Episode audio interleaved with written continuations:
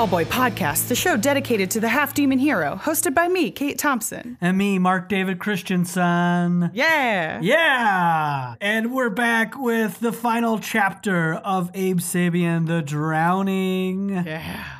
Uh, we've been loving this one. We've been really liking the eerie, haunting tone throughout. So it's going to be fun um, to come to a con- conclusion with it. Perfect for October, man. Very perfect. And as you said that, this will be the last episode to to post before the the October holiday. So let's wish everybody out there, all our listeners, happy Halloween. Happy Halloween. That's my witchiest. I absolutely love it. And also for the listeners, they can't see the visual that I'm experiencing because you're out of town recording. We're like we like swapped, which is sort of funny. I was out of Yeah. town recording, you now are, but you're under a blanket, so it's extra haunting. I feel like, yeah, I was saying, I feel like I'm to sleep over, like telling you a scary story. Oh, I love it. Well, this is definitely uh, the right book for a scary story. Yeah. These are the sacrifices we make for audio quality. we try our best. We try. At least that. yeah, there is that. Um, sometimes our best is not up to other people's par, but who fucking cares? but being the Halloween season, that will bring us right into our first segment, or our first and only segment before the story. Um, it is a Halloween Hell to Pay.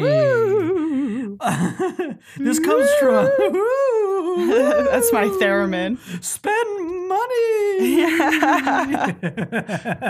well, this comes from this is a fun little um, dark horse gift um, in regards to the holiday uh, season of Halloween. This comes from CBR.com. Um, at least this is where the, the source is, is coming from for me to find out about this. The headline of this article um, for this announcement was Dark Horse gets in the Halloween spirit with free digital horror comics. So um, that means for the remainder of October up until the 31st, um, that, that Dark Horse is offering anyone who signs up for a free account on the Dark Horse website, um, which would be digital.darkhorse.com. If you sign up for a free account on that Dark Horse website, you can read the digital first issue of a number of horror themed titles, which include Harrow, Count- Harrow County. Oh, I started reading that one. It's really good. Yeah. Uh, I didn't finish. I, I I probably only read it till the end of the first storyline. There's But- like a Mignola blurb on the first one, uh, uh, copy that I got. The Oh, like, nice. first collected edition. Mm, Very good. I got it by issues. So Oh, um, nice. Yeah, but that was you can read that. There's a book you can read also Count Crowley, Reluctant Midnight Monster Hunter, and then of course Hellboy, and then She Could Fly, and other critically acclaimed comics. So they're like all you have to do is go to that website, sign up, and then they'll give you uh, the first issues for free to read, and then maybe that will spark you to continue reading it. Awesome. Uh, yeah. And then also, in addition to that, free comics, of course, the Dark Horse also announced that it will be selling all digital available horror themed graphic novels and comics for the month of October at 50% off. Awesome. So, and a little fun fact Dark Horse Comic was founded in 1986 and is known for its iconic comic book titles such as Sin City 300 and Hellboy. So, yeah, that's a little cool. Caca. Uh, little- lightning bolt. I love it. um, but it's very cool. I think that's a cool little fun thing to offer um, new readers, maybe Yeah. old readers as well, to get on their digital format. I know digital can be a little bit, you know, I I t- tend to want to get the printed issues as well, right. but since we started the podcast, and in order to save money as well, I. I I have really embraced Hoopla. For a while, I had the Marvel Unlimited when I could afford it, and I loved that too. It allowed me to read old backstories, especially because I don't, uh, unless you're fucking rich and you just want to, and you can own, and you have space for everything. Yeah, the space really is the biggest Yeah. problem. Yeah, and, and I, with the amount that I still buy, I still don't. I feel like I don't have the space. Yeah. But digital has allowed me to explore older comic books, become more versed in older storylines Totally. by not having to like own them or have them just like now it's like it's like what if i read like the first original fantastic four i really loved it and enjoyed it but I definitely was not like if I would have bought like an omnibus of that, I would have been like, now what do I do after I read it? Yeah, right. Who do I give this to? Yeah, exactly. So Yeah. that's how I embrace digital in that sense. But who knows? One day we'll probably all go digital anyway, I guess. But I hope we don't completely. Yeah. It's nice for like expand, you know, it's making stuff accessible. That's really cool about it. But yeah, I definitely there's something about the tactile experience of having a comic book. yeah, totally. I think I'll sign up for the digital um, Dark Horse just to check it out, see if it's eventually going to be something that I want. Yeah, you can make a free account. I'll try it too. Yeah, I think I'm gonna definitely do that. And then I mean, I I do do a thing too, similar to if I ever buy vinyl, I love a like a digital copy of it. Yeah. And then I love for Marvel, I have to hand it to them on their current comic books. They have a di- a free digital copy as well that I then have an app that I can read them through. Nice. And I like that option because like I tend to like after I'm done with the physical printed version, I pack it up, put it in a box, and now Marvel allows me to have that access without. If I don't want to, I don't have to go to the pull out my box to get it. Yeah, I don't, I don't want to get like Cheeto dust on all my comic books, you know? Like, I don't want to just grease them up. we know so you it is, yeah. always eating greasy Cheetos. Constantly. If I could, I, I really would. oh, there's Yeah. a there's a book in here that I think I don't know if we've talked about it, but we might have on the show. Uh, but called um, Anthony Bourdain's Hungry Ghosts, number one, and I think that's a free read. He wrote it? Uh, I think it's he's he's involved in it. I think it's Oh, inspired. Yeah, and I think he might have been in co- like it's he's one of the writers. Cool. He's one of the writers with another writer, Joel Rose. So Okay. I definitely uh, want to check that book out on this free offer. Hell yeah. Let's all go do this. Let's do it. Have a happy Halloween. Have a safe and spooky Halloween. Good Halloween voice. Thanks. I was just going to say, we never get trick or treaters on a regular year. So I know I'm not going to see anybody. Like, kids don't go to apartment complexes, you know, it, especially in LA. Like, if I was a kid in LA, I'd be going to like West Hollywood, Beverly Hills, and just Yeah. like looking for, I'd be like, the full size candy bars come from this neighborhood. You're totally right. You should do that. If you're a trick or Yeah. treater, you gotta you gotta exploit it. 100%. When I was in my not not the apartment before where we live now, but when I lived alone, I didn't plan for trick or treaters because it was an apartment building with a lock and key. Oh man, you in. got it just in case. I didn't, and I just sat on a bed while somebody knocked, and I was like, I can't act like Oh, I'm not here because I don't have a key. I don't have any damn your, candy. your apartment door is gonna get toilet papered. I didn't, but you know, they definitely hated me. yeah, there's no like repercussion if you live in an apartment building. I know. I guess we have to get candy because we now live like on a suburb, but I don't expect people to go out. I doubt it. I It just doubt feels it. so weird. Do you have any Halloween plans this year? Because I was like, maybe I'll just sit like make a marathon of movies. I was thinking about doing. That's usually what we do. Like, and we've seen we went and saw a drive-in of um. So it was the one of the Beyond Fest nights. Have you ever done those? The I movie haven't. festival Beyond Fest. It's really fun. Like last year. It was at the Egyptian Theater, the the one that I went to, and they had Tom Atkins movies, like a bunch of different Tom Atkins movies. And then he came out, cool. and like answered some questions. It was really silly and fun. And uh, like this year, they're doing it all at this drive-in that's like about like f- an hour away from where we live. So we're like, let's just do it at the Mission Tiki drive-in, and it was it was really really fun. The one movie was The Burbs, and the other movie, like the opening movie, was this uh, The Wolf of Snow Hollow. Which I guess Jess like sort of knows the guy who like wrote and directed it. He used to work at College Humor in some capacity. oh whoa. But it was cool. It was like an interesting werewolf movie. And I had never seen The Burbs. I had it confused totally with Money Pit. I thought we were going there to see Money Pit. 100%. Wait, you thought that Money Pit would be Money Pit would be a, a Halloween? Uh, I mean, like, The Burbs is barely a Halloween movie. It's for like, sure. I agree. it's like, you know, but it's like, but I do think it's a genre that you're gonna watch more predominantly in October. yeah. And Money Pit, I don't want to spoil the ending of it, but there's some spooky stuff at the end of Money I Pit. I don't remember there being. I, I won't even say it because it truly is worth watching, and I don't think that you'll run into a spoiler of that movie anywhere else. Okay. Um, Okay. I remember liking Money Pit maybe a little more, but I did like the Burbs, except for apparently like the director had to change his ending because I, I didn't love the way it ended. And, and my friend Luke was like, oh, well, the original ending was much better. And, and oh, interesting. Yeah. Yeah. Was the the endings just like what was different? Did they not find the bones in the back of the car? I'll go ahead and spoil it. Yeah. So it's like spoiler for Burbs right now. Spoiler for the Burbs for a movie that came out in like 1986 or some shit. Um, so in the Burbs, they're in the suburbs. Uh, Tom Hanks and his neighbors think that the new neighbors that moved in are creepy and weird. They wait for the neighbors to leave and they break into the neighbor's house and like find all this like suspicious shit. But at the end, it turns out that the neighbors are actually nice people. And Mo- uh, Tom Hanks has this whole monologue of like, oh, we're the monsters. But then, double twisteroo, they open up the trunk of the na- the new neighbor's car. It's full of bones. The new neighbor tries to like inject Tom Hanks with some like Serum. serum, yeah, to be like, uh, you're dead now. And they are bad. And I guess the director was pressured by the studio to make that change. And it's like, what a dumb change. Like, the lesson of the story is you should be afraid of your different neighbors. Yeah, I guess I hadn't. I had totally forgotten. I'll admit, like Burbs was never a movie I absolutely loved or held on to. You know what I mean?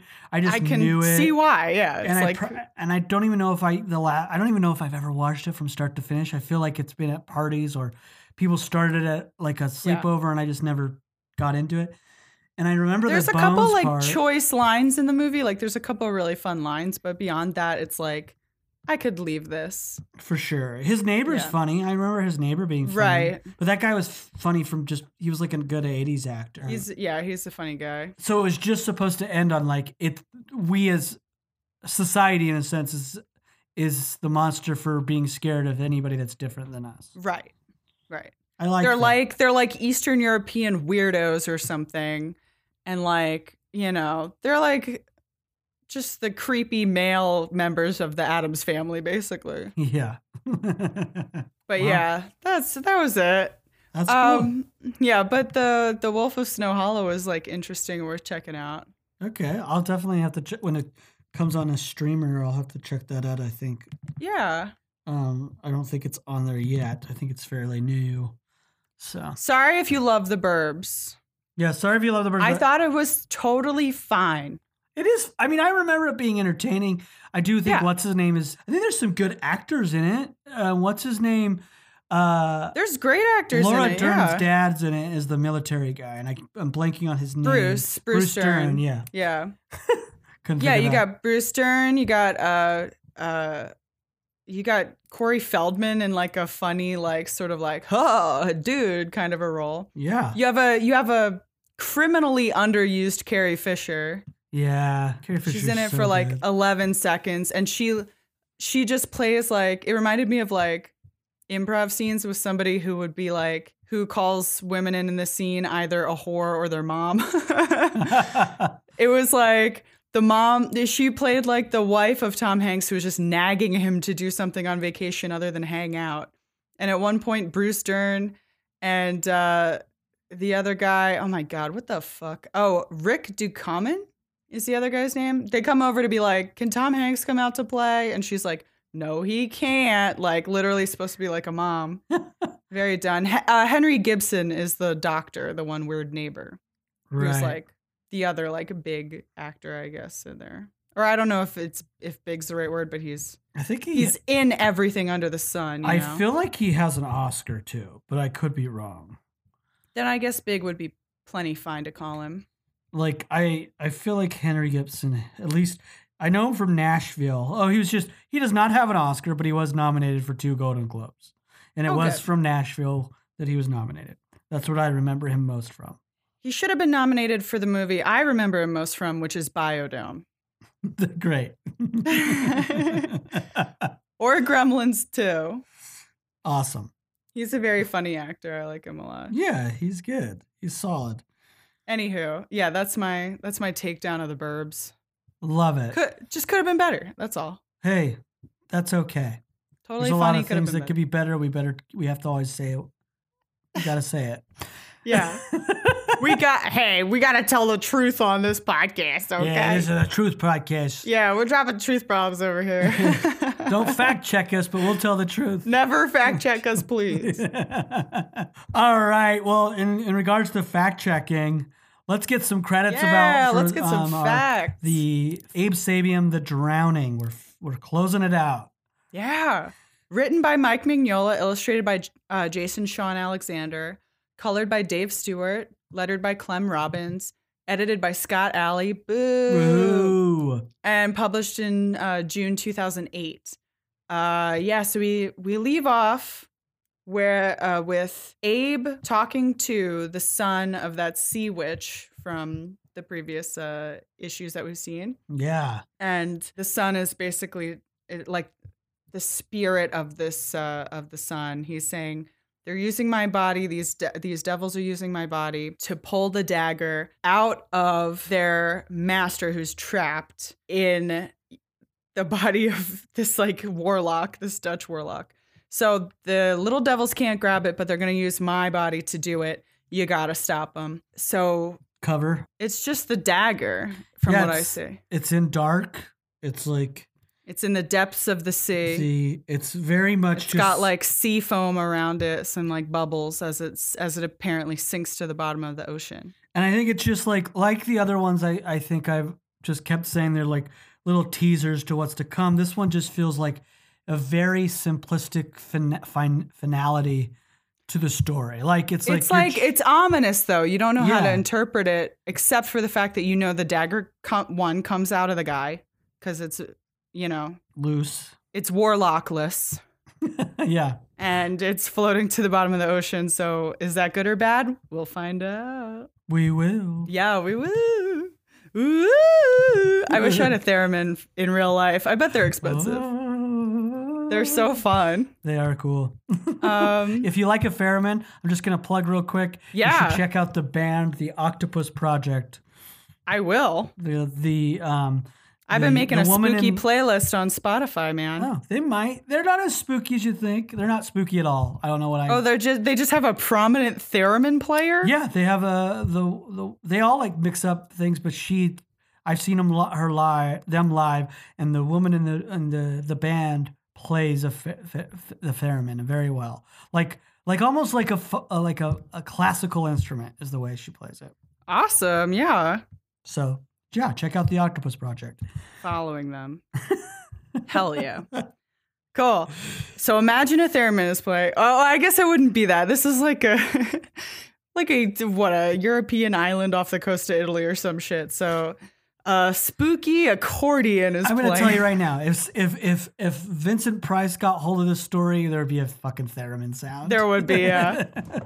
and I would never argue with Vincent Price. Neither would I. we open on Saint Sebastian. We see the the the church with the like eerie green light emanating from it, the like soul light. We see bodies strewn about on the street, um, sapped of their essence, and then we see back underground with Abe talking to the son of this witch, who's telling him, "Oh, I had a secret entrance." But the devils like wrote a little something on it and I can't access it through there anymore. And Abe's like, I'm not supposed to go into the church. Your mom said not to. And he was like, It's a good place. My mom says it's cool. People did bad things on this island. So they remade the church, you know, and they invoked my father's spirit. And then my mom was there and she created me. And then you see that he's like, you see the mom forming him out of like earth and twine and like seashells and shit. So he's basically like a homunculus, right?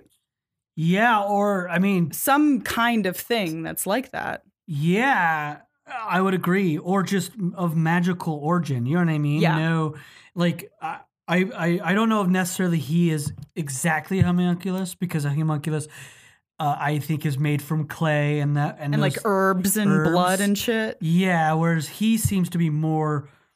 His existence comes from more of like a magical, grander, like some sort of source with this the sea god. Yeah. I would think. There's a very like m- there's a panel where the sea witch is looking up at this light emanating down on her and it's very Catholic to me. It's like yes. very she's very like saint like. It's like very much like a Madonna but an oceany version of it, which I guess you could construe as like super what's the word? Like uh fuck. Super, Like heretical. Okay. but it's uh, only if you're only if you went to Catholic school for 12 years. Otherwise, it's just cool looking. like they're basically like renaming this church. They're like reclaiming the church. Yeah. They literally have this image that's I think is intentionally supposed to mirror like a Madonna and child kind of image with um, a son being born of like spiritual intervention. I 100% don't I mean I don't disagree with you because the the previous issue her the the witches the sea witch's presence was they they pretty much without saying they said like she came about in the same means and you could you could say as Christ. You know what I mean? That Yeah. like that this this sea god sent her sent oh excuse me sent my mother. The sea witch and then the sea witch. It's like this who knows what the sea witch how the sea witch was born because her mother was sort of like conjured up by the sea god like a christ figure. And then now maybe that's sort of been passed down in this weird Yeah, i don't know. It's it's very magical mystical religious. Yeah. so. Mysterious these mysteries. And yeah so he this spirit of the son is kind of like lamenting that. He's like oh my father is powerful and he gave me this life and i fucking wasted it. They're going to use my body to do the only thing that i'm not supposed to do which is pull the dagger out of the sky. I can't go there. You gotta go. And then as he's kind of explaining that we see panels of one of the devils coming out to the front of the church basically to stand guard Ooh. to like post up at the door. So it's going to be tough for Abe to get in. And then the son continues to tell Abe, You got to go. They're going to use my hand. I can't be responsible for this. Abe's like, I'm going to go. I'll I'll go stop them. And he's like, It's going to be my fault. And he's like, No, it's going to be my fault. So it's like a continued thing of Abe feeling that pressure and that guilt yeah and just Oof. being worried that he's not going to rise up to the occasion here. yeah a lot of self-doubt still even in our final issue big time. And we see like as Abe is emerging from underground, coming up to the church, the hand of the son is on the dagger inside the church and is like burning, but they're still gonna compel like the demons are gonna compel him to pull that out of their warlock master guy. And I like in that uh, that panel above. I love all the coloring that's been going on thus Oh, yeah. Especially like the the the blue, the blue, slightly little bit of red coming through when he's talking with the spirit of the the sun, but then just that that still outside in those panels where the the little devil comes out from the church.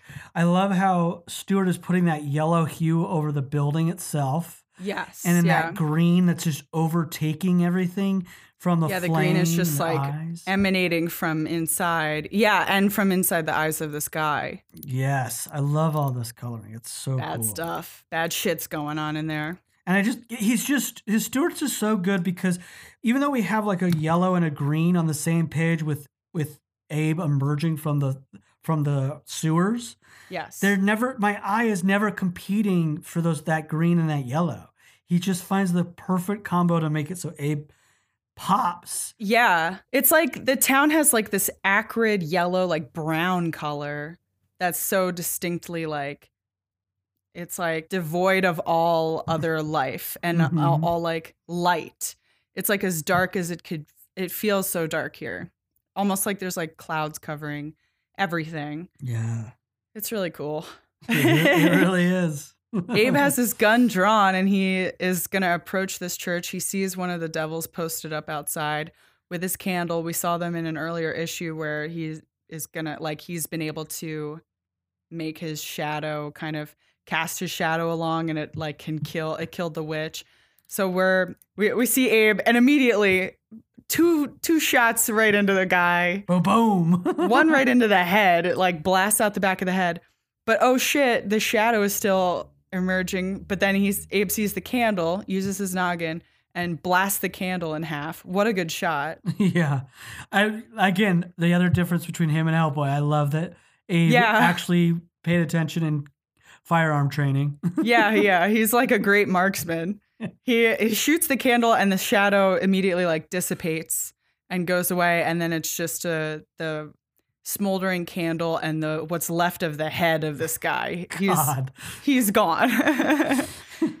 he's subdued. And then Abe, you see him opening the door of the church and here he hears his inner monologue again. I warned you. Do not go there. And I love that panel. I got to stop on this panel. totally. I'm just loving the coloring, and I think we're like in this finale. Fi- finale, we're getting a lot of like. It's quieter than I would, eh, that I think would expect on a final issue yeah. because we are driving towards the end. But they're and I, and I when I say quiet, I don't think it's like there's not a lack of urgency. There's not a lack of energy. It's just they're confident enough that they're just because like I love this quiet panel and all you get is that bubble of I warned you, but that coloring, if the light, the green light hitting Abe Mhm. is enough to build that tension in this. Oh, this. absolutely. Yeah. And I love because we've we've you know we've seen his warnings to not go in we've seen like the witch being like don't do that don't go in there okay yeah. and so that's like a little reminder for this because we haven't seen it so far really this we kind of see him say it to the son but basically they really were emphasizing you shouldn't go in there something bad's about to happen Yeah. so it's and also like light i mean i'm thinking from like art history class kind of shit. Like light representing knowledge basically. True. so this kind of light but like an eerie bad light being cast on him this like knowledge of something that he may not be ready for. It's uh, it's really uh, like an interesting use of color. You know we can expect nothing less from dave stewart at this point. Yeah. it's just so good. As he opens it he continues to hear this like warning from the witch in his head. We see the body of the witch in the circle where she was like revived for a moment but now it's like she's looking pretty gnarly Yeah. and then Abe's face kind of squinting at the the light that's like blaring out from whatever's happening inside the church. The close up of the witch with the uh, glowing eyes. Yeah, you are not ready to see what's there. They invited my father's spirit into that church. And Abe's like shat like shielding his eyes from the light. He's completely engulfed in like in white. So I don't think he's shielding his eyes. Just No? if you pull closer to it, I think it's a smell. Oh. Look, he's doing. Oh, you're totally right. Oh my gosh, you're 100% right. It's okay. I just think that Which makes perfect sense too considering what you see next is here. Yeah. you see that like all of the these like ornate beautiful carvings from this church, but they're covered with various sea creatures, dead sea creatures, huge enormous dead octopus wrapped around and tied to a statue of some saintly figure. We see shark jaws and uh like starfish attached to everything the suspended tentacles of the various octopi are really the creepiest thing. yeah, the one that's like on the back on that side profile where it's like a statue at the back. Like yeah, it's like a helmet of uh, weird. Like they totally, the townspeople fucking desecrated this church and like completely remade it to okay, well we'll just make it for the god that gets us some results around here because this place sucks. um, one saint is like adorned with these various like conches and her eyes are covered by like these clamshells and it, the whole thing is just like okay what did i walk into Um, Which is a great expression that you just nailed. I think in the bottom of this panel, when he's like, "Who is he? Who who is your?" and it's Abe speaking. The expression that Jason Shawn Alexander has given Abe is exactly what you just said. Like, what Yeah. have I? But it's also a perfect expression of what we're about to see, which is even a, a bigger hit for us as readers. Yeah. As we see him, like, in, um, you know, this bright, bright light is shining on him. My father, who is your, turn the page, and we see, like, the deity that we last saw in, well, we saw all in Plague of Frogs. And then he was also in, um, Probably it's Plague of Frogs and the Dead. I think. or he sees it in Plague of Frogs first, like the big vision of him, like, being called to the ocean And then you see this flashback of Langdon Everett Caul in the full suit, I think it's part like of the, the diving suit. That's in Plague of Frogs. I think it's Plague of Frogs and the Dead because it's Abe Sapien. That's when he goes into Caul's house and the corpse wife tries to keep him there and things like Oh, that. Yes. yes. Yeah. So it's in, in, a sense. I mean, we're not nailing it, uh, or like we're not just we're not scholars. We're not like I don't have. I really don't have an encyclopedia brain for this. But it's throughout that whole journey of Abe Sapien discovering his past. That's the first time we see this image, and it's from when he was a human, Langdon Everett Caul. Yeah. And that was the last time. And it's interesting that we are now having this come back to us. And it's only in a single panel for this issue. Yeah. Yeah. And he's just saying, Who is your, as you said, have you, it's implying father, who's your Yes. father to these, to this God, all of this, this lineage. The And then son- Abe's father is like, "Hello, son." Like, Yeah. but you know, in his floaty, fishy kind of a way, he basically is like a he's like if a jellyfish, you know, was combined with the, some sort of an anemone and like has these like floating, sort of very ethereal, floating kind of a creature. Yeah, and he's almost like that angel form that the the the Yeah. German doctor in the BPRD storyline when that thing ripped turned him inside out and they had to fight him. Yeah, yeah. It's almost like that. It's it's just it's so creepy. and he's like um inscrutable you know you can't really like tell what this thing is thinking it doesn't have any like what we could interpret as eyes or any kind of like mouth necessarily like we Mhm. don't know how this thing can communicate we don't know if or what it's feeling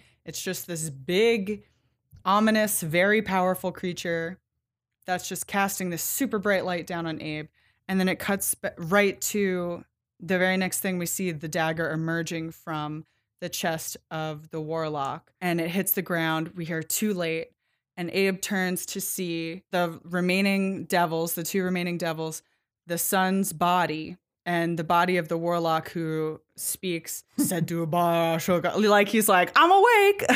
it's me. Sedubara here. I'm I'm back. I'm back, baby. That's what Sugak Vama translates to roughly as I'm back, baby. what now? Abe starts just blasting. He's shooting off rounds. what else do you do in that situation? Exactly. He's like, uh, well, this worked for the other guy, so bah, bah, bah, blast the, the uh, Sedubara in the chest a bunch of times, blast the sun's what's left of the sun's body, blast the and finally hits the the big demon who's been containing all of the souls from this whole island. I think you refer to him does- as the soul cooler. Soul Cooler. Soul Cooler sounds like a really good like funk album or something. Um, oh yeah, uh, Funkadelic Soul Cooler. I love that album. Top favorite Um, favorites. So Top five. stupid. Bootsy Collins recorded Soul Cooler in a single weekend. Um, he gets shot in the head and explodes like a big water balloon full of souls. and it blasts the door of the church. It sends Abe flying back. Um, the green, like soul energy, comes rushing out of the now wide open, like doors off of the doorway of this church Ooh. and it rushes over the bodies that are still lying all over the streets and then color returns to that like out to this town sort of like a softer like clay tone now as opposed to this like brown yellow color that was when it was like eerie and and, and death you know Yeah. then we continue to hear um, in Abe's mind, "I warned you, but you are brave. Uh, you are brave, but mostly you are still human." Sedubara learned his art from Garinium, from the teeth of the serpent herself, Heka Amemra, who the black goddess, and then so like the witch is continuing to like communicate with Abe and let him know like this warlock learned his is like he's fucking pre-human learned his shit from the basically the the lady devil like the worst thing ever Well, have you figured out? I don't know if it's a big reveal, but have you figured out? I think you there's a big hint in what that just said of who the black goddess is. I mean. Heka Amemra makes me think Hecate. Yeah. But I don't know if Hecate is You're a witch who serves the black goddess or if they're the same, one and the same. From what I remember, and I believe it is one and the same. Okay. We'll they'll they'll will well, I believe as we continue there'll be more information. And serpent, the serpent Yes. herself. Yeah. So that makes sense. She's ancient. very ancient apparently and yeah so it's like this thing whatever humanity he learned it's all gone now. He was in that box under the sea and he's just like he wants everything to die. He hates humanity and is pure destruction now. He's completely engulfed in these like weird dark fire like cherry cola looking you know like Yeah. this sort of like maroon with like this center of like it's just like bad bad energy Yeah. tentacles kind of like wrapping and writhing around him Yeah, I love Um, the coloring on this. Um, yeah it. I think you nailed it. Like it, there's like it's their tentacles, but there's such, there's like a f- an energy and a fire coming from them. yeah And I and I, I'm really wondering how they decided on this choice because I think it's great.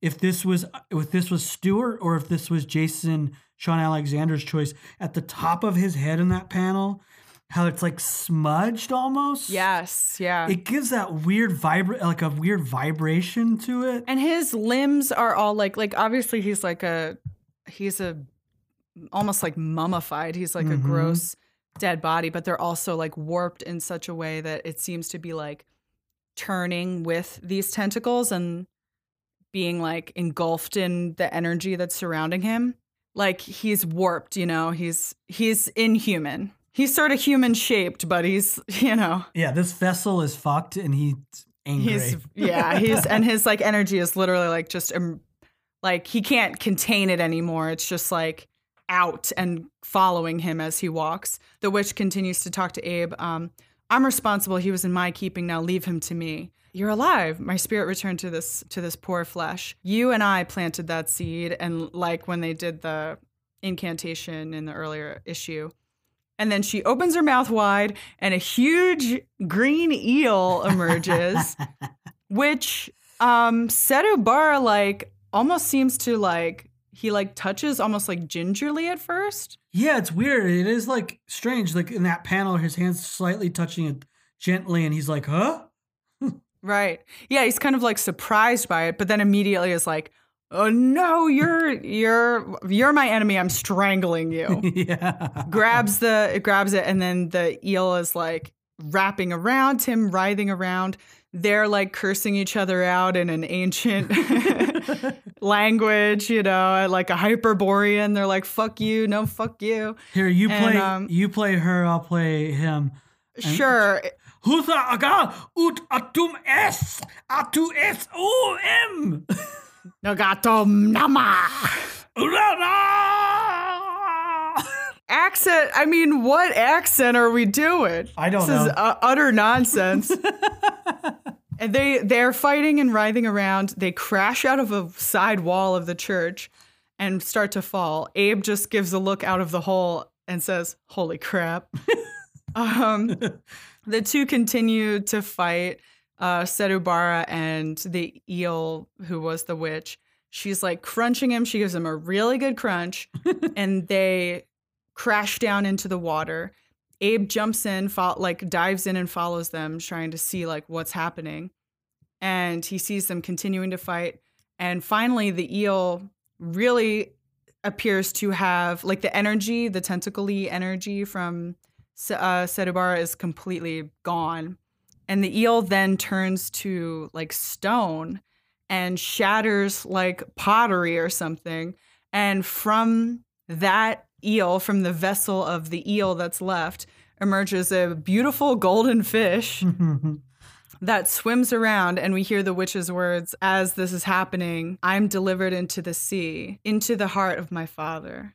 And here I will live forever. And the fish like goes away. So that's like the witch's spirit being like cast back into the ocean. We see the eel, what's left of like this stone or whatever, whatever this thing is Stone made of. This Perfect. yeah. yeah, the eel is like wrapped around the body, what's left of the body of Sedubara, who's like extinguished. His energy and power is gone. Yeah.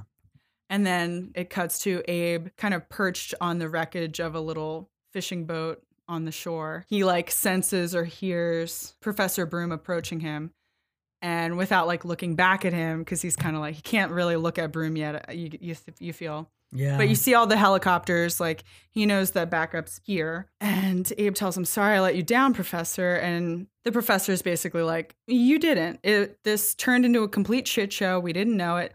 I have the dagger, which is nice. Abe's like, Yeah, if I if we didn't pull it out, nothing would have happened. He's like, if you know, somebody this would have happened eventually, and then it would have been even worse because you might not have been here, or somebody who could intervene wouldn't have been here. So you actually prevented a huge, but you know, potentially like some kind of apocalyptic event. You prevented all of this stuff from happening. And then we see like a cool kind of thing of the BPRD agents doing like, um, you know, CSI shit. Like they're like in these big, almost like spacey looking diving suits, but they're like walking around collecting evidence, taking pictures of stuff. Yeah. And I think there is evidence right here that you were right. I, I can't confirm but the son is a some form of of a, a homunculus because that's his remains. Yeah, he has like no organs or anything. It's like he's shattered. He's he could be like a version of that, you know, yes. like yeah, he clearly like had feelings in life, but we know like homunculi are capable of that at this point mm-hmm. from Roger, and like so they're taking pictures of that which is interesting too. There's like some precedent for when they find Roger eventually. And then um, Abe and the professor continuing to talk. Uh, the professor's like, yeah, all of the townspeople's spirits were consumed and used for these little devils' power, but most of them went back to their owners, like uh, to who to the bodies that they were taken from. And Abe immediately asks, like Hampton and Pratt, like the two BPRD agents who were waiting there with him. He's like, no, not them. Like some people did die. And then so Abe has to live with that, especially like a member of the BPRD who like members of the BPRD who died. He has to like live with that on his conscious conscience. And um and then Professor Broom knowingly kind of asks like, "Did you see anything at the church?" Like he almost feels like he Yeah, he's like you said you and he's also questioning he's like you said cuz this almost feels like this conversation's after uh, probably they already debriefed Abe. Oh yeah. And so yeah. he's like, "Hey, you said you saw something when you first walked in that church," and he's like, "I thought I did." yeah, I thought I did just for a second. I thought, I don't know, and then we see a quick panel of like the his daddy, this, like, his dad, the sea deity dad, but it's like hazy now too. Like the outline isn't fully like isn't all black. It's like a little kind of like opaque. And he's like, I'm sorry, Professor. I, I just don't remember. It's all right, my boy. You did well. I'm proud of you. Which is like a huge moment for Abe because that's kind of like half of the thing. Like, you know, he did, like, some BPRD agents died, but he prevented this huge thing. Yeah. Professor Broom, aka everybody's foster dad, is proud of him. yeah. Uh, at the BPRD. And then as he's, uh, Professor Broom walks away, and Abe looks down the shore and sees the soul of the sun. He turns, as he's walking towards the sea, he turns and says, Thank you, and then walks into the sea and is gone. And the end over enshrined, like encircled by the eel that the witch inhabited to take him down. It was so cool. It's such a solid story and great. It's a really satisfying ending to like a such a creepy kind of a story where you get to have like this wrap up where Abe gets to to know like okay, I did the best I could, bad shit happened, but that's kind of the name of the game that I'm in. I still overall, you know, did a net positive thing. Yeah, I think I, I agree. And I, I like that it tonally doesn't lose itself in this sort of like you could categorize as a happy ending, right? It, yeah. It doesn't tonally like l- just become a happy ending. Even that ending of that thank you is still in the realm of this eerie event that occurred. This Yeah. this spirit of the sun is walking out to the ocean to be like a mystery and, and part of Abe. And we're also left even more questions about this deity and Abe, which I think we'll possibly explore in the future Abe Sapien. I'm um, sure we'll storylines. see we'll get a little bit of like this they're just teasing it so much Yeah, that I really would are. think that they'll maybe go into something more about it. You're probably 100% right, but it is very interesting to me because I, I, I mean, I have, I have questions that I want to know your thoughts on it. Like, is this thing, is this thing separate from Abe? You know what I mean? Or like, is right. it his father? To Abe? Eh, we joke by calling it his daddy, but is it actually him? You know what I mean? Right, because that's what we find that spirit. Yeah, and huh. he merged with it, so it's like and and there's so much being said here that I think is foreshadowing, which is interesting that it's a foreshadow for beyond what we've read, because right. this, this story is the first mission of Abe, but all this foreshadowing, which I think is smart of of Mignola, is not foreshadowing or winking at stories we've already seen with Abe. Right. It's mainly going. It's still giving you new information. Yeah, because yeah. I love particularly the line where she says to him you are brave, but mostly you are still human. And I'm like, yeah. what the fuck does that mean? Right. For the future of Abe. You know what I mean? That seems like a big, like, wait, he's still human, implying that he's not going to be? Like, like, like Ooh, I don't know. There's something very cool there, and I love that. And she again feeds us more information, but it's just, it's, it's a solid, just procedural event for Abe, but again, giving just filling in more, getting me more excited to to hear more about Abe's future, even though this is the first his first mission. I love it. Yeah, it's really cool. Did you have like favorite panels for this? There's a lot of cool stuff in this one. There's a lot. I mean, I, I wrote down two things that I just wanted to mention that aren't panels oh, that oh, yeah. I think maybe we didn't talk about, but we probably did. But I love the detail that those those little devils, their candle would float. Yes, I, yeah. I think that's such an eerie, and it's it's just it's small and detail, but it's like those kind of details that make I think this genre, especially in like horror and uh, supernatural, there's that small little detail that takes like really sells sells the world and i love that. Yeah. I lo- i thought it's very cool that like we have this yellow i mean excuse me not yellow this this green that was for these the little devils but i love how the witch her color on her eyes is green but it's not the same and right. and saying that the emu that she glows with with the ill i think that again, it's just, just, like a blue or green. Yeah, and I love it's just that Dave Stewart taking the time to make make that small difference, and it goes a long way. Absolutely, yeah. But I mean, if I was gonna have to pick panels, oh, there's. I mean, I love everything that Jason Shawn uh, Alexander is doing. I mean, God, I mean him even even the panel. It's not one of my favorites, but him just quickly bringing back the slave trade and that one crack yeah. panel is yeah. so powerful. Right, because we already like they explained it, but it's like this is a quick reminder of how bad shit got here. Like, you know, human fucking trafficking through here. And I love the choice that when the uh, eel emerges from the witch, that you put that in the you put that in a white panel where it just mm-hmm. draws our eyes only to that event that is occurring yeah. before us, which is horrific, but it's also the heroic moment, which is a fun duality in that. I'm sorry, I'm going around and not really picking a favorite. No, that's okay.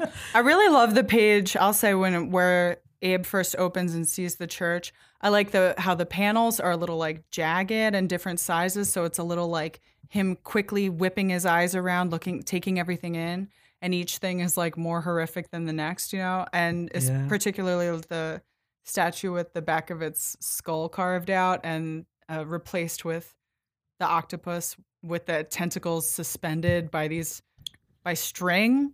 It's bizarre, man. Like it's so creepy.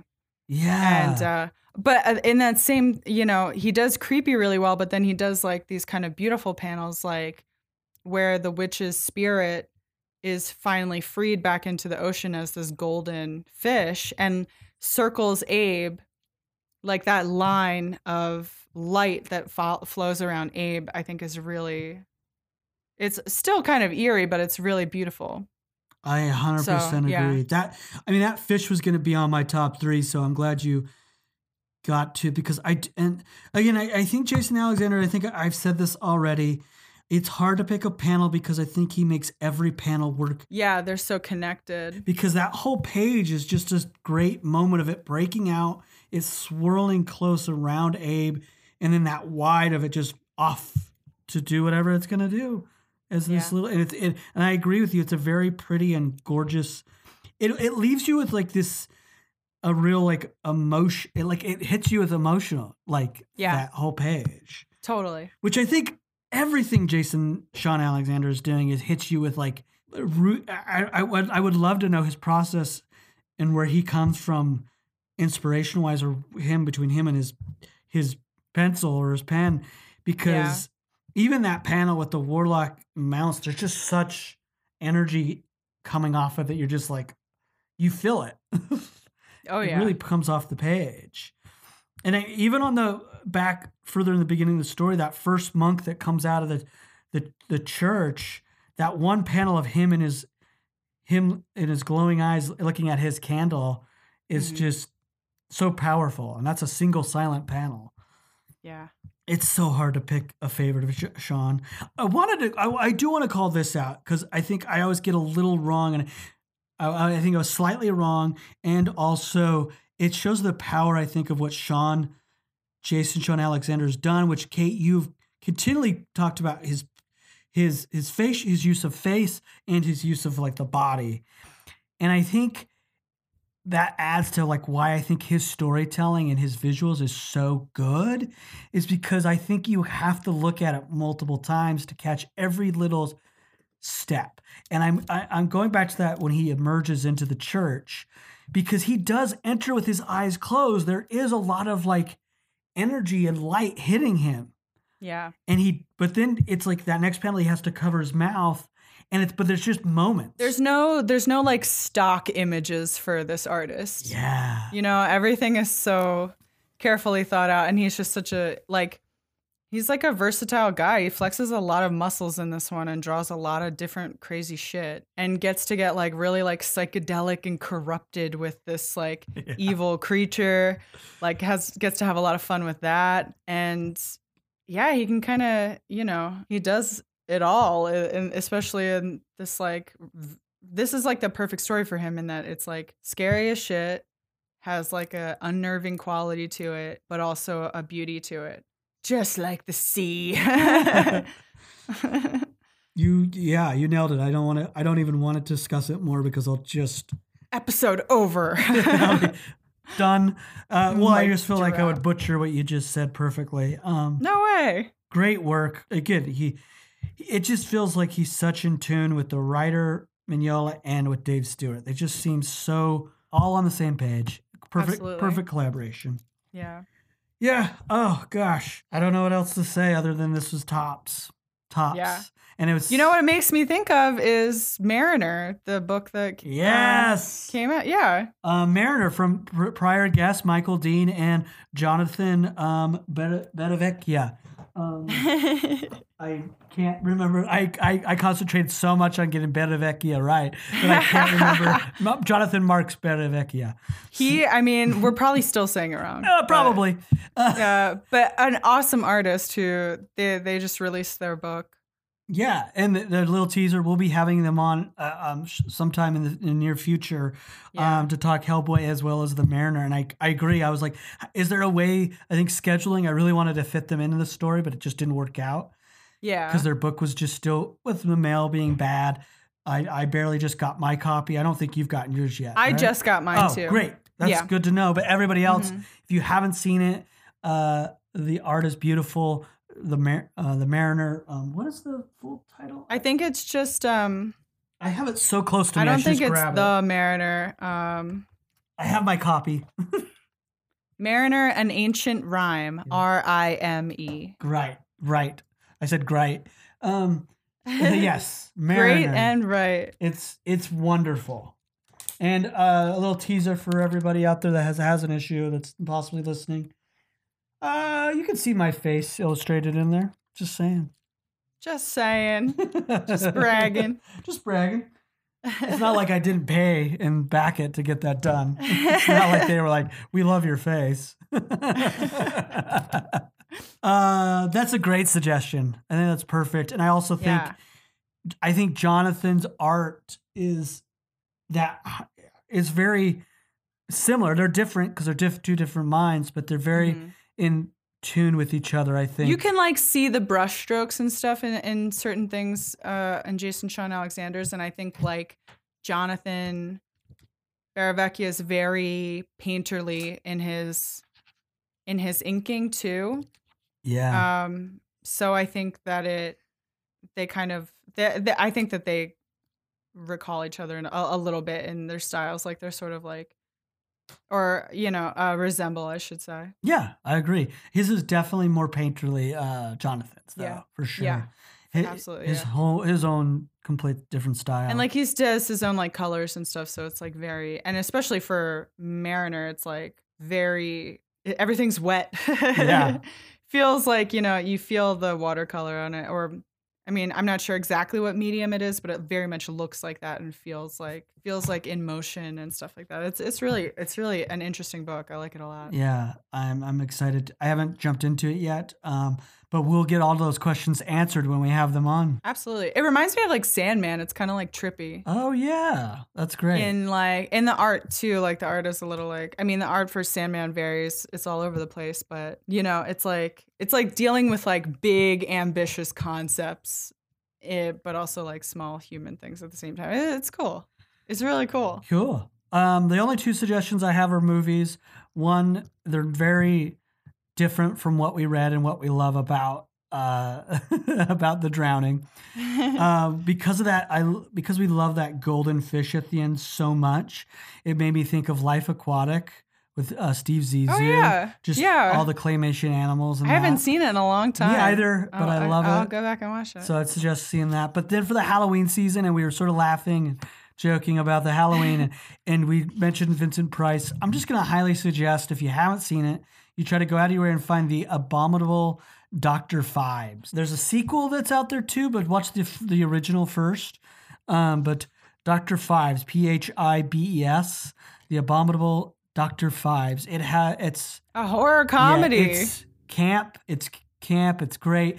I love it. The tone is so like f- still fifties uh, horror, and but then he like I, I honestly think he's a predecessor to, like sort of t- torture torture horror because it's all about a, a character getting revenge and it's great. I'm gonna spoil one. I'm cool gonna i'll check it I'm gonna spoil one line with a little Vincent Price impersonation because it's one of it's like Yes. nine did this to her, nine shall die. It's a great movie. that was great Uh, so check that out. Those are my suggestions. Hell yeah. Oh, and you know what? I got this for uh, Luke Field, who was a guest on the podcast a while back, but he loves horror. Like he's in love with it. And he um he mm, like offhandedly mentioned this like Vincent Price cookbook. Ooh. And I got him a copy for his like last birthday.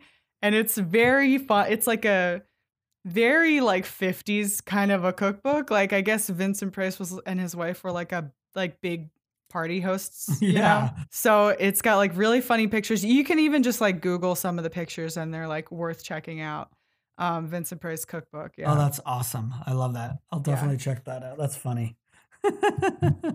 uh, well, listeners, uh, we want to hear from you and we want to hear your thoughts on The Drowning. We hope you loved it as much as we did, but we'd love to hear all your thoughts on it. You can email us at awcrap, a Hellboy podcast at gmail.com.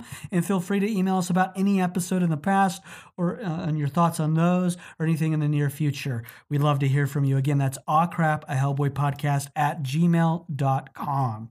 You can also stay up to date with us on things coming up via um, social media. That's Instagram. We are Aw Crap a Hellboy Podcast. Twitter, Aw Crap Hellboy. You can comment on anything. We encourage that. Just be aware that we don't necessarily will um, feature that on the, the show. If you do want to have any of your thoughts featured, do email us. But we want to hear from you. Um, and then yeah. We want more people to to listen to the podcast like you. So we're just asking that you, if you have on whatever platform you're listening to us, if you have the option, rate and review us. But please, if you could, go out of your way, go on to Apple Podcast slash iTunes, whatever the fucking's called now. Uh, but a- Apple Music? yeah, whatever. I think I just say. Apple Podcast, but whatever it is, Go onto your Go on iPod. your iPod. Do this. yeah. But give us a, a fi- if you give us a five star review on Apple Podcasts, starting with the word boom in that review, Um, we will read your review right here on the show, praise you, wish all everything delightful to you in your life. Cast a spell for Yeah. you for everything to go perfectly well Yeah. in your favor. Exactly. We call that boom reviews. Drop us a boom review so we can praise you. Uh, but that's it.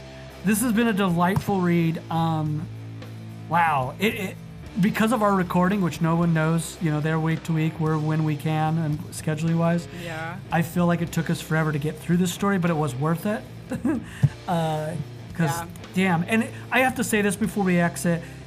I'm. uh, It's it's a, it's unfortunate that I believe this is the this this is the last time Jason Shawn Alexander will be in the Mignolaverse. Damn. Very unfortunate because I think he added so much to the world and I'll have to check out his other stuff because it was really cool. yeah, me too. If anybody out there has a suggestion for us to definitely uh, read for other work that he is part of, Jason Shawn Alexander, let us know. Hit us up. Yeah, do that. And thank you again for listening. And remember, We love you.